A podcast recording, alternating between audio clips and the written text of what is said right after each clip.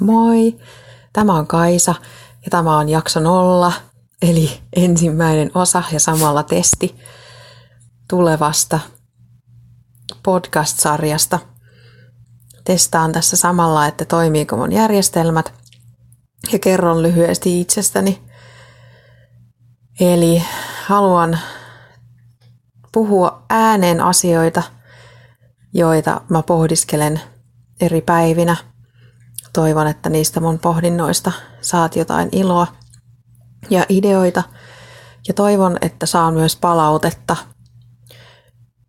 ja ideoita kenties siihen, että mistä puhuisin jatkossa. Suunnitelma on toki olemassa, mutta suunnitelma on suunnitelma ja sitä voi muuttaa. Eli sen mukaan mennään, miltä, mitä ideoita tulee itseltäni ja mahdollisesti kuulijoilta myös.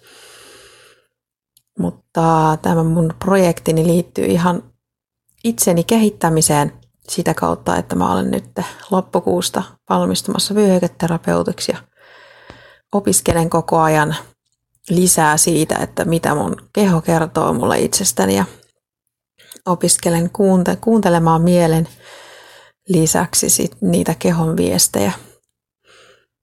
Vielä olen alussa niissä jutuissa, mutta kuitenkin paljon pidemmällä, missä olin muutama vuosi sittenkin.